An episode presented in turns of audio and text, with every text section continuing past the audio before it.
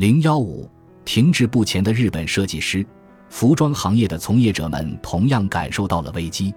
二零一五年十二月，经济产业省举办了服装供应链研讨会，召集业界人士与消费者共同展开了讨论，小岛先生也在会上担任委员。于次年六月出炉的会议报告中，同样提出了门店过多与供给过剩的问题。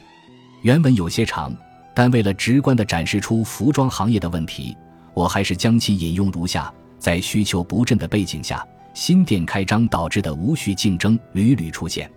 其中盈利状况不佳的店铺在对服装行业的利润进行挤压的同时，也降低了业界对顾客的吸引力。对过去以服装为主要商品的百货商店与量贩店，包括购物中心而言，店铺过剩所造成的影响尤为明显。此外，由于产品供过于求，导致季节性产品不以原价而是以优惠价销售的状况成为常态，这导致了商品成本率的上升，进而导致了商品质量的下降。业内这些司空见惯的做法，除了让以原价销售的商品比例进一步下滑外，还会降低消费者的购买意愿。报告中指出，服装行业为了降低成本而将产品外包化，而且不再倾向于生产独特的产品，而是生产更加安全的潮流品。同时还提到，越来越多的商品只能通过打价格战的方式吸引顾客的目光，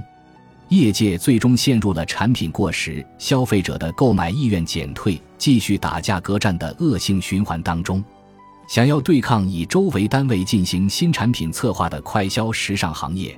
要么提升创造能力，引领新的潮流，要么专注于产品，强调材质和工艺。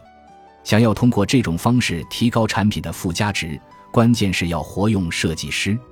报告中还指出，日本设计师的创意在海外备受推崇，然而生产能力、经营能力与资金筹措能力却成为了他们事业发展的瓶颈，导致其才能无法变现。无论是提升现有服装企业的创造力，还是从零开始树立设计师品牌，灵活运用中青年设计师的才能，都是业界的重要任务。报告最后指出，留给我们的时间已经不多，必须在二零二零年之前加快步伐。许多公司设计的服装根本不符合消费者的审美，却仍在不断开发，消费者因此不再购买该公司的产品。公司为了弥补缺口，便会进行大规模生产，但供给过剩只会使消费者的购买意愿愈发低迷，进而出现大量剩余。当我站在消费者的角度来看待报告书中所提到的商业模式时，我认为这个结论是颇有道理的。